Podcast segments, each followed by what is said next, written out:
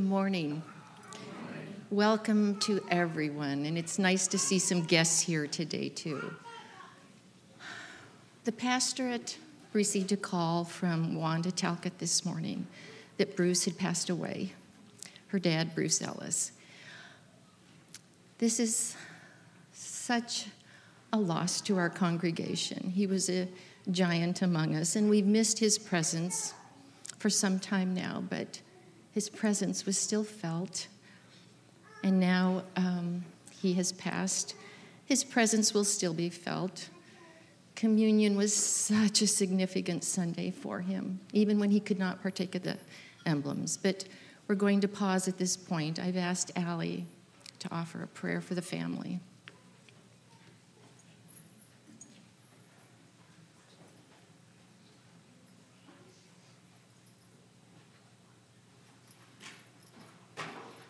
You pray with me?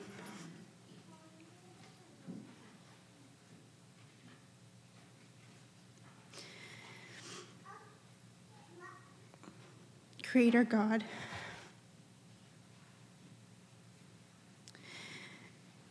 we come to pause in this moment to sit in your love and your grace in the midst of our sadness and in the midst of this loss. What an amazing servant of yours Bruce Ellis is. Thank you for the example of his life, for the years and years of discipleship that he gave in the pursuit of your peaceable kingdom here on this earth.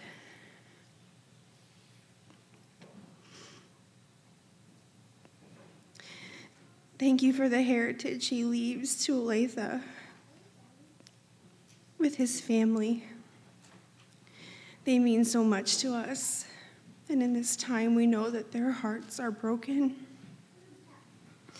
And we pray for your grace to wash over them, to restore them and renew them in this time. We pray for his life partner, Colleen.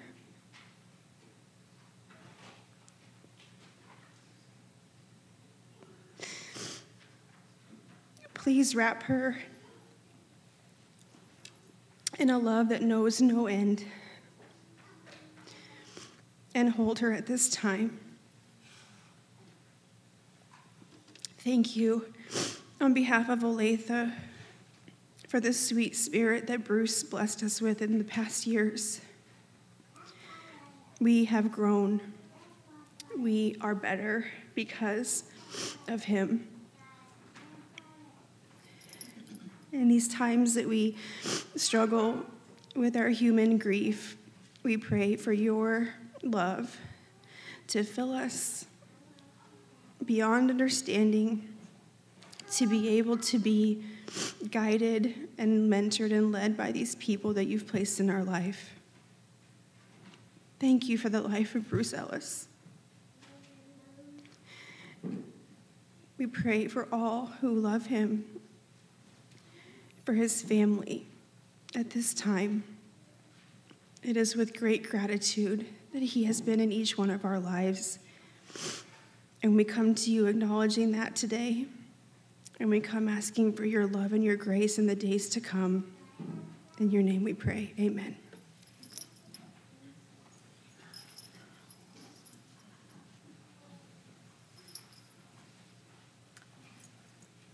So, welcome once again.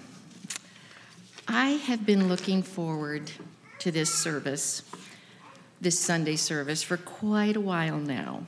I signed up to preside about three months ago because I liked the sound of the theme strength in vulnerability. Sounded like something I might be able to relate to.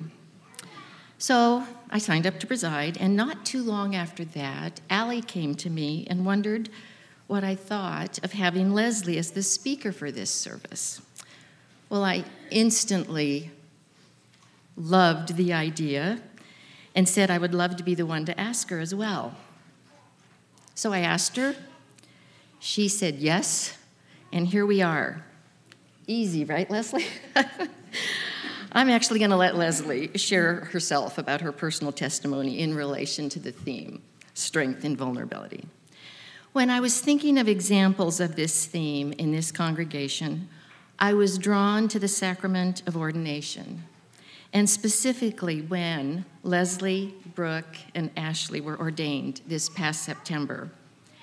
It was really a privilege to participate in the presentation of their priesthood calls, but very disappointing to me that I was unable to be at the service of ordination. Each one of them is individual and very different, but there are similarities as well. Saying yes to a call is really opening yourself up to the unknown, making yourself very vulnerable placing your trust completely in God's hands, allowing God to use you, allowing God to lead you in directions you might not think you really want to go. As these three women prepared in their classes together with Allie, the spirit that was bonding them in a new way was evident. They seemed to be enjoying a new type of friendship as they shared together in their preparation. They seemed to draw strength from their preparation, but I think they drew strength from their camaraderie as well. I see Ashley just continually expanding her ministry, especially with the children, inspiring them to know God better, but also just saying yes to everything that's asked of her. Brooke, on one of the most difficult, heartbreaking days of her life, spontaneously opened herself up to God's nudging and offered a beautiful prayer of peace and healing on behalf of her family. And Leslie, well, we've all seen her take on the role of being our social media person for the congregation and opening herself up in our leadership meetings with new ideas and suggestions and saying yes to things she's being asked to do. She's really invested herself in this church to the point where she said yes to a priesthood call and now yes to this request to share her ministry today. She's been so delightful to work with as we prepared individually and as we prepared together for this service. Leslie is so sincere in her desire to be pleasing to all of you, but mostly to be pleasing to God. I've been touched by her humility during this preparation because I see such gifts and talents in her that will benefit all of us as she shares with us today and in the years ahead. We have all been called to the office of discipleship, called to be the salt of the earth, called to shine God's light to everyone we come in contact with, called to be God's instruments, his vessels, his servants. We also all have our vulnerabilities, our temptations that distract us from the important mission, whether it be to doubt our own abilities to lack trust, to become selfish with our time and energy, to let our petty grievances make us apathetic or even worse, bitter. I could go on. The point is, we all have our temptations that make us vulnerable, and we all have the love and grace of God available to call on for strength. As we share together today in song, prayer, communion, and worship, I pray that you will be touched in a way that brings your relationship with God a little closer, a little deeper to what He is calling you to do.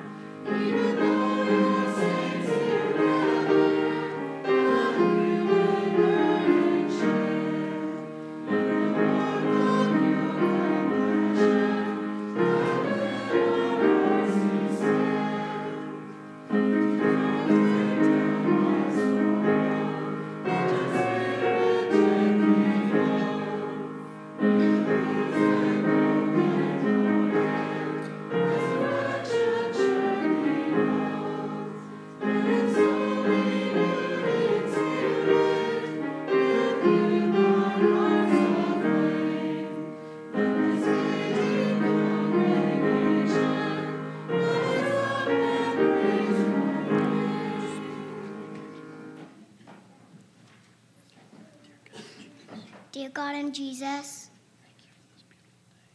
Thank you for this beautiful day. Thank you for our tourist family. Please bless the people in the prayer book.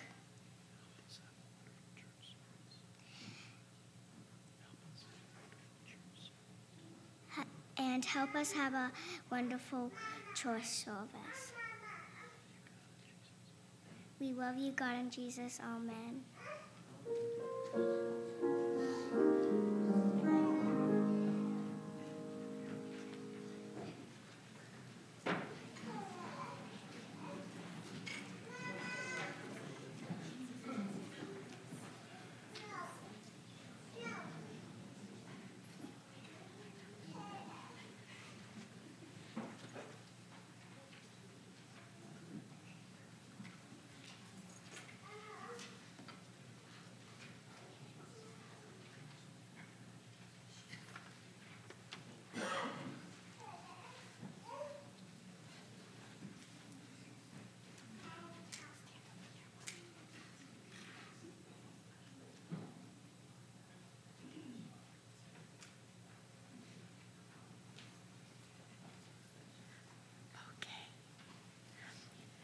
Today is the first Sunday of Lent, a time where we reflect on our discipleship and hear the story leading up to Easter.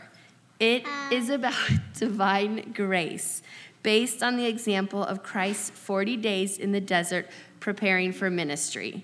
Lent is a time for us to honestly examine who we are, recognize who we are called to become, and receive divine grace for that journey.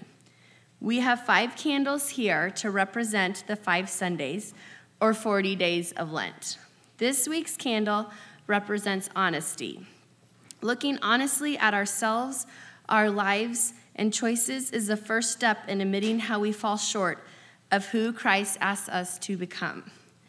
Honestly admitting our mistakes and accepting accountability for our actions is confession regretting past actions or attitudes, and sincerely desiring to change for the better is repentance.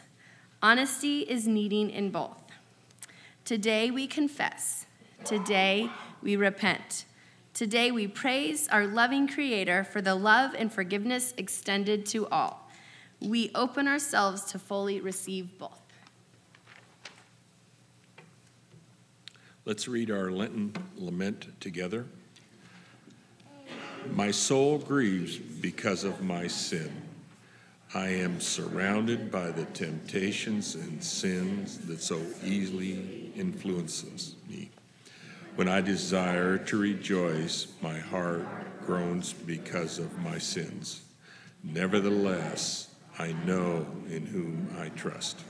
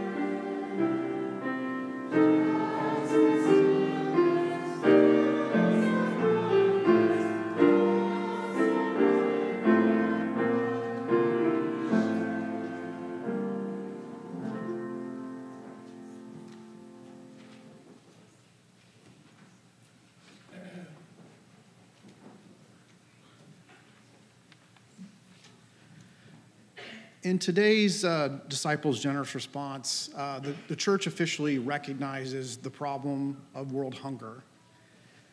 Um, back in 1978, the church first started their program, and have, over that time have contributed about $14 million to 37 countries. When June asked me to do this, and I started sort of researching and looking into it, um, the first thing that kind of took me aback was why is this still a problem? I mean, we can order something on Amazon, get it the next day. If I'm busy, I can take the kids to McDonald's. It's not a problem in my life. And, but it is a problem worldwide, and it is a problem locally. So I looked up in local Johnson County. 2014 is the latest numbers that they, they provided. It said um, about 11.6% of, of households in Johnson County suffer food insecurity. And it actually is greater for children. I think it's about 17% of households that have children suffer from food insecurity in our own neighborhoods. So I want you to try to go on hypothetical with me. Um, let's, let's imagine we live in a different country. We live in a small community, small village, and we don't have, we don't have plumbing. We don't have the same sorts of, you know, amenities that we have in this country. What if you had to walk two miles each day just to get clean drinking water for your family? What if there was a drought? You didn't have the crops that year to feed, and you're, you're walking home from getting that two, three gallons of daily water, and you're wondering how you're going to feed your kids. It's a problem. There's 8 billion people, something like that, in this world, and a lot of them don't have food. It's the simplest problem. So, what can we do about it? Well, I pulled uh, a piece of scripture, one that's pretty, pretty well known about giving and generosity. It's from 2 Corinthians chapter 9, 6 through 8. Remember this whoever sows sparingly will also reap sparingly, and whoever grows gener- sows generously will also reap generously. Each of you should give what you have decided to give in your, in your heart, not reluctantly or under compulsion, for God loves a cheerful giver. So, what's a cheerful giver? Well, it's one that has something in abundance and recognizes a need and honors God by giving. And that's all we ask. It might be with your time, it might be with your money, it might be with your talents, but you should do it cheerfully. Will those doing the collection please come forward?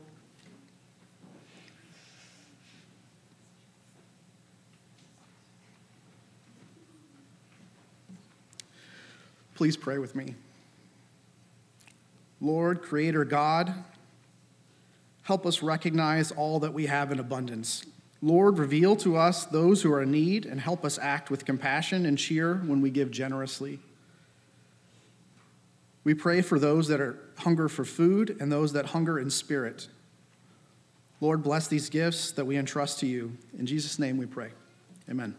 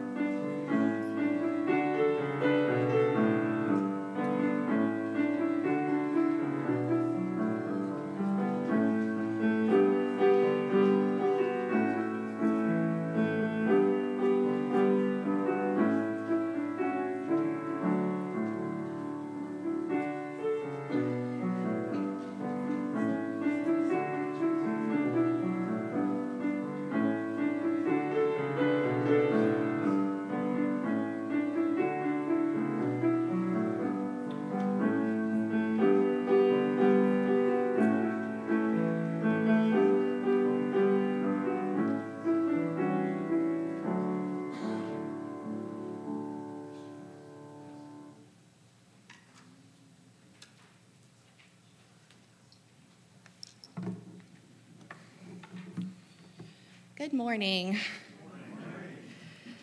I'm sure uh, for some of you, it's very strange to see me up here on the rostrum this morning giving the message for today, as opposed to being over there playing my violin or over there taking pictures for our congregation's social media presence. As someone who self identifies as an introvert, I can tell you it sure feels strange to me being up here. As Ray Adams said once, it took a few years of our family attending this congregation before he learned that I could even talk.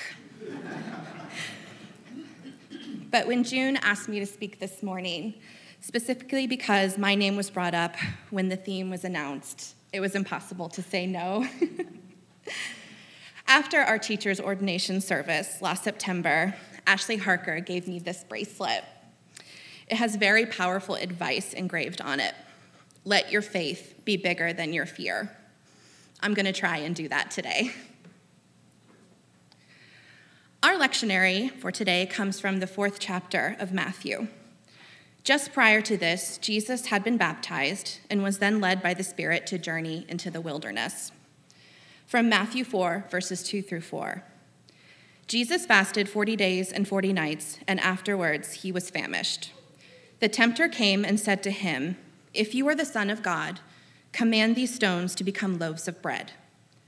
But Jesus answered, It is written, One does not live by bread alone, but by every word that comes from the mouth of God. In this exchange, Jesus had purposefully left himself vulnerable by fasting and wandering in isolation. The tempter was trying to get Jesus to focus on his own personal need and away from his calling to God. He was also challenging Jesus in his weakened state about his identity. You say you're the Son of God, huh? Prove it. The tempter knew, as we have all experienced at some point in our lives, that it's hard to be strong and courageous when you are plagued with worry and doubt. Jesus, of course, doesn't fall for this trick and continues journeying. He is tempted two more times in this chapter by the same temptations we face today materialism, doubt, misdirection, and power. If you're like me, after hearing this story, you thought to yourself, well, of course, Jesus can hold strong in his vulnerable state. He's Jesus. But I think the important part to note here is that nowhere in this passage does Matthew say it was easy for Jesus. He was tired, which left him weakened, he was vulnerable. It's not that he was strong because he didn't have to struggle. He was strong because he did, and he overcame it. For Matthew, the questions Jesus had to face and wrestle with are also ones we have to ask ourselves Who will I be in God? What is God's wish for my life? Will I be someone different from who God calls me to be? Last summer, on Monday, July 15th specifically, I started to feel strange. Something just felt off. I was having pain and tension in my shoulders and upper left abdomen that was causing me to feel very anxious. My symptoms seemed worse during the day when I, when I was at work and lessened when I was in the comfort of my own home. So, my strategy was to work past the pain and just get over it. But by Friday, the pain was still there. And in the middle of my workday, the pain expanded to my chest and down my left arm. And I started to really freak out because even though I don't know a lot about human anatomy, I know that pains on the left side of your body is often an indicator of cardiac issues. I was able to make it through what felt like the longest workday of my life, but unlike earlier in the week, the symptoms weren't going away. When I got home, and still Still, I was determined to stick it out by myself and just wait for it all to go away. After an hour of panicking and crying under my bed covers, I just couldn't take it anymore. My poor parents, who were enjoying dinner and a game night in Lee Summit, got a frantic call from their daughter saying that she needed them to drive her to the emergency room, that she was pretty sure she was having some kind of heart attack. 45 minutes later, we entered a somewhat crowded ER. Turns out chest pains is the magic phrase that gets you admitted immediately. The nurse asked my parents to wait while she took me to a private exam room where I was asked to go completely topless so she could hook me up to an EKG machine that would measure my heartbeat. So I laid there, doing some of that panicked praying that Laura talked about a couple weeks ago. Heart pounding in my chest, short of breath and shaking, naked from the waist up, while a complete stranger placed what felt like a thousand stickers all over me. Talk about feeling vulnerable. After the agonizing five minutes it took to hook me up to the machine, it took a mere 10 seconds to actually run the test. And the nurse confirmed that my heartbeat was totally normal. I asked her to run the test again, which she graciously did. Still normal. I then told her this machine must be broken or something because, I mean, look at me. This is not normal. Oh, don't get me wrong, the nurse said. Your heartbeat is incredibly fast, but the rhythm is normal and strong. I was then transferred to an ER patient room, reunited with my parents. We then spent the next four hours running many, many, many tests, tests, each one each confirming I hadn't had any, any cardiac episode. The ER doctor's official diagnosis I'd had a panic attack. Now, I've had some anxiety since I was a teenager, so I thought I knew what a panic attack felt like. Apparently, I didn't, at least not one that severe. Both the ER doctor and my primary care physician agreed that some therapy might be helpful to try and understand why this happened and how to mitigate these symptoms in the future. Surprise, surprise, I wasn't a huge fan of the idea. Talking about all of my struggles and insecurities with another complete stranger, no thank you. But my doctor insisted and really pushed me to go. The therapist gave me a disappointing answer as to why this happened. Anxiety is biological. Yes, there are certain triggers that can make things worse, but a panic attack can come out of nowhere for no reason.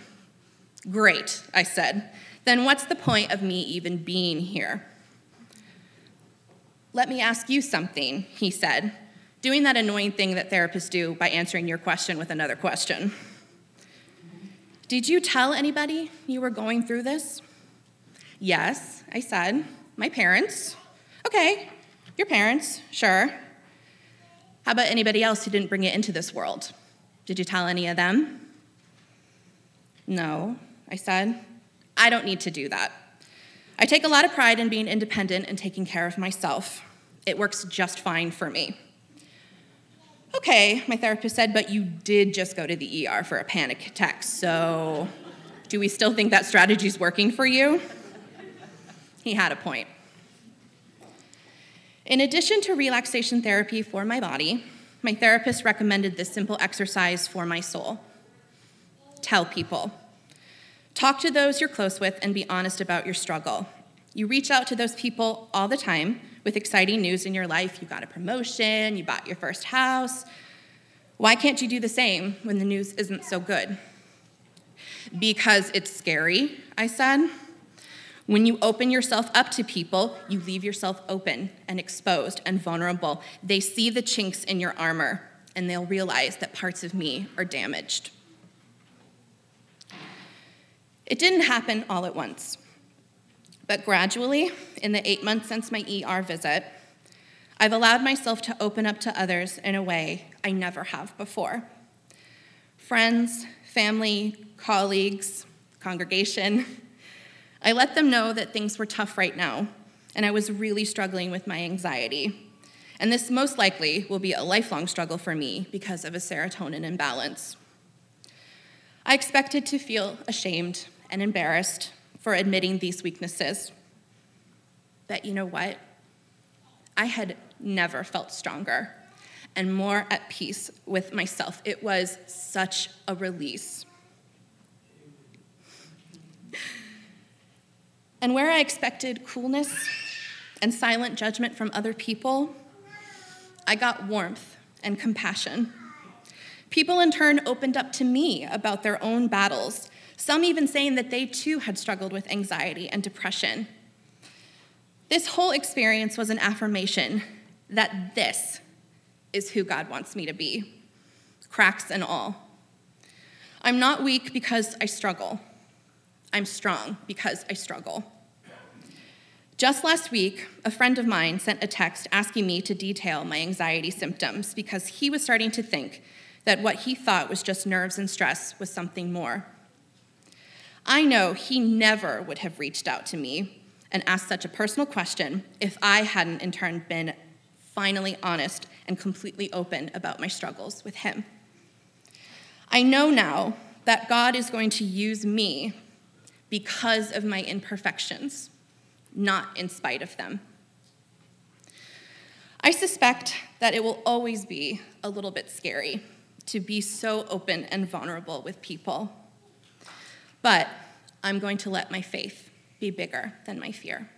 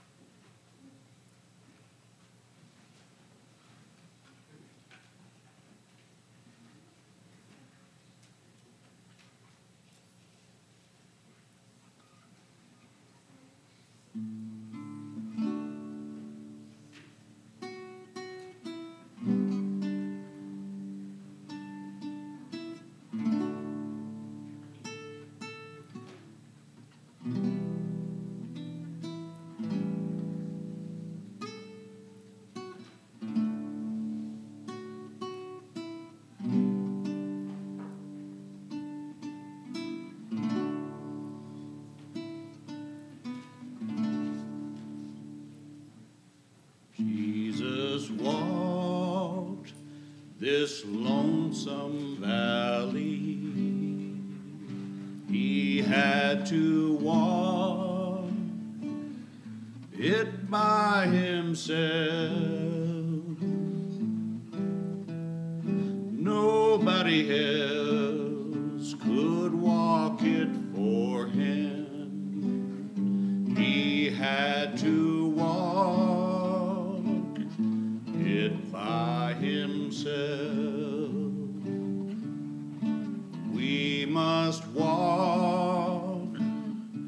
this lonesome valley.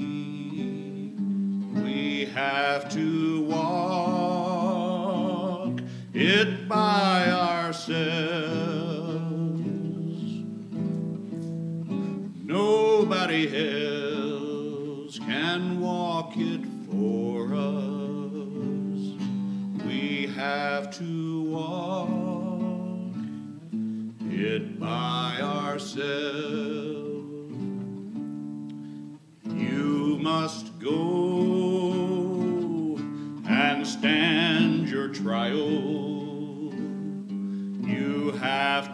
stand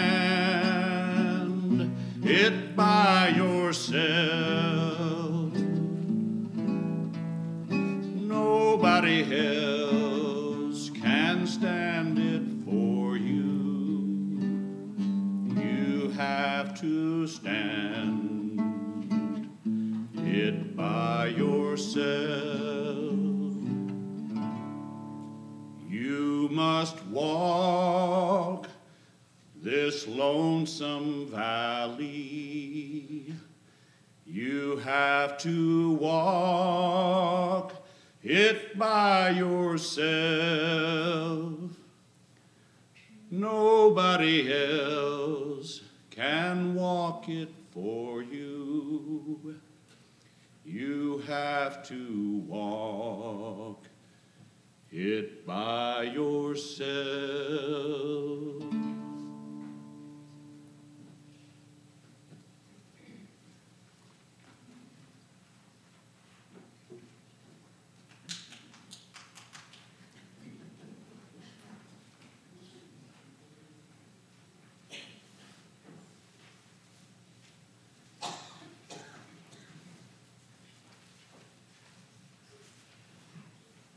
Have all the kids join me up here, please.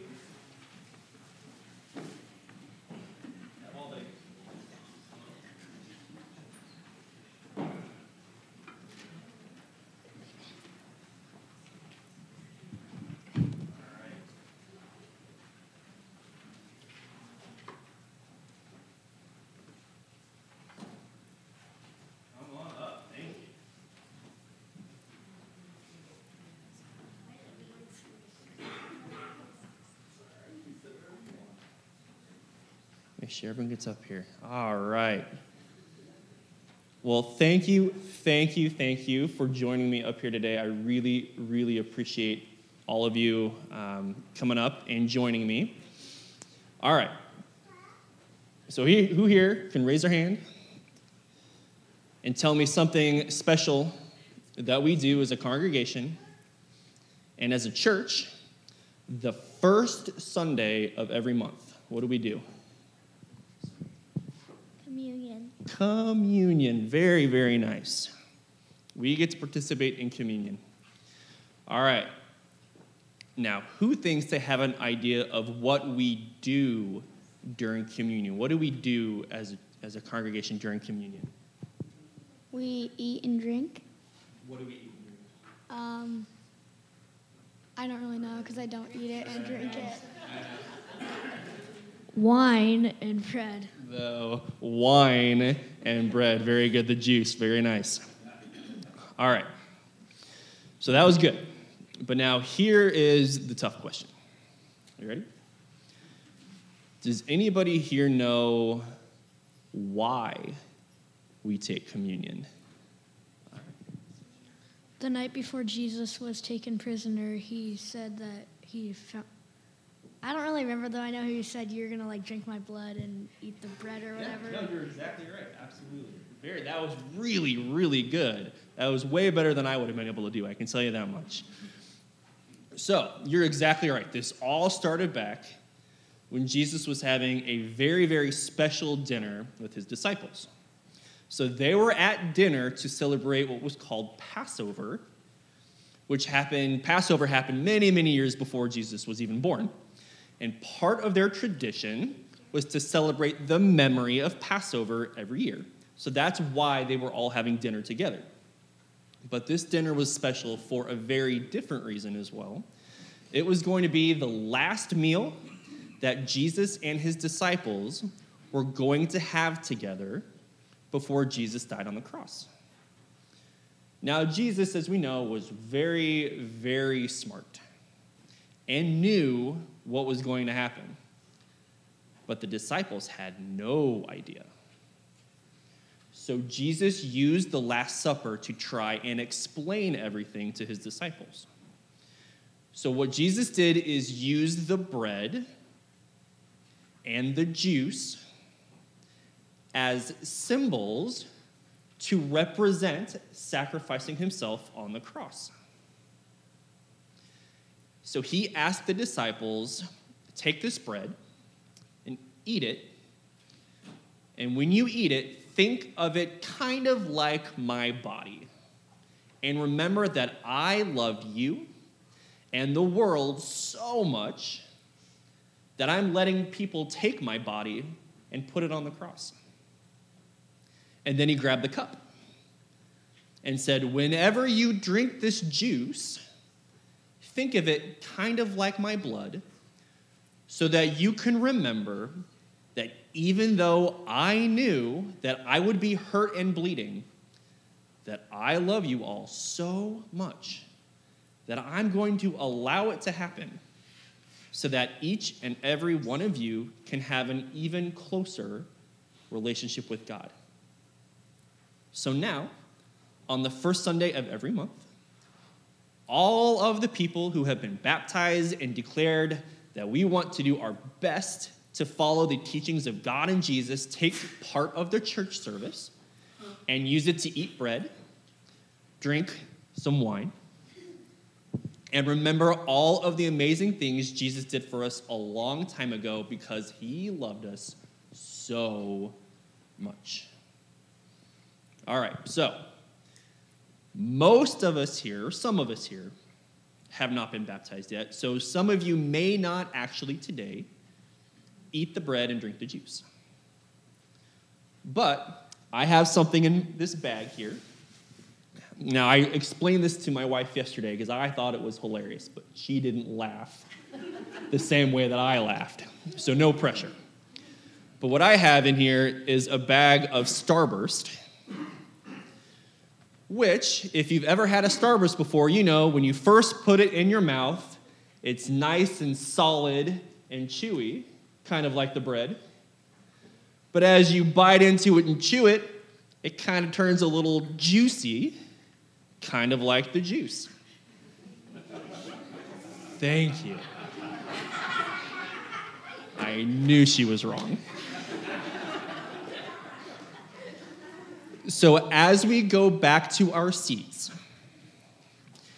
even if your parents say no Starburst right now, when you do eventually get to eat your Starburst, try and remember to think about all of the things that God and Jesus have done for us and how much God and Jesus love each and every one of us so, so much.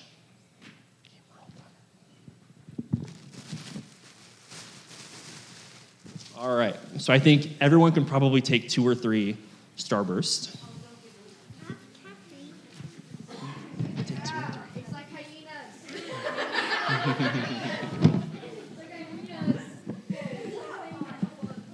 It's all good. It's all good. Nice job. All right. So, as you're going back to your seats, a reminder to everyone else who's gathered here that all are welcome at Christ's table. The Lord's Supper or communion is a sacrament in which we remember the life, the death, the resurrection, and continuing presence of Jesus Christ.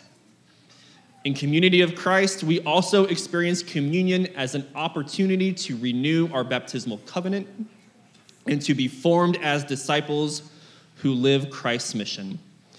Others might have different or added understandings within their faith traditions, but we invite all who participate in the Lord's Supper to do so in the love and peace of Jesus Christ.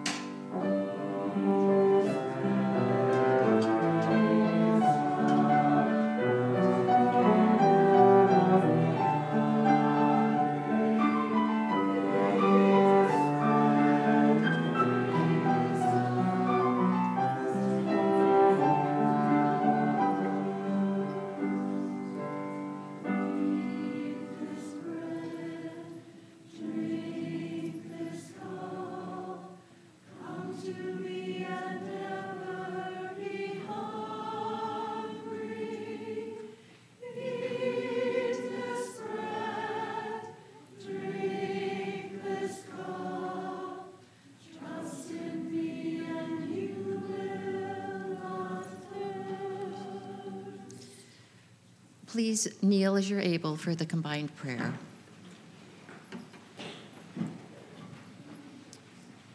Eternal God, we ask you in the name of your Son, Jesus Christ, to bless and sanctify this bread and wine to the souls of all those who receive them, that they may eat and drink in remembrance of the body and blood of your Son, a witness to you, O God, that they are willing to take upon them the name of your Son and always remember him and keep the commandments which he has given them, that they may always have his Spirit with them. Amen.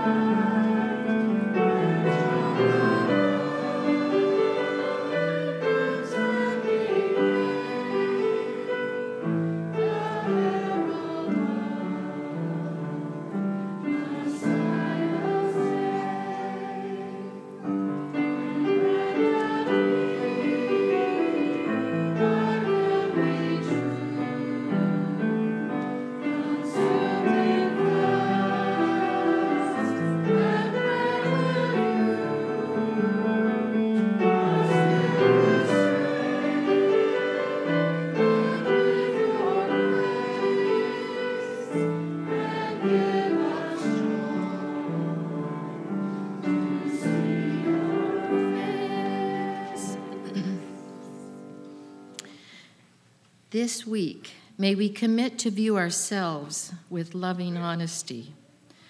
Like Jesus in the desert, we are often tempted to use your blessings for our own gain. Help us recognize those times we do so at the expense of others. Grant us strength to see clearly where we are and the courage to step where you beckon us to go. We commit to nurture your peace in our lives and uphold the sacredness of your creation. Amen.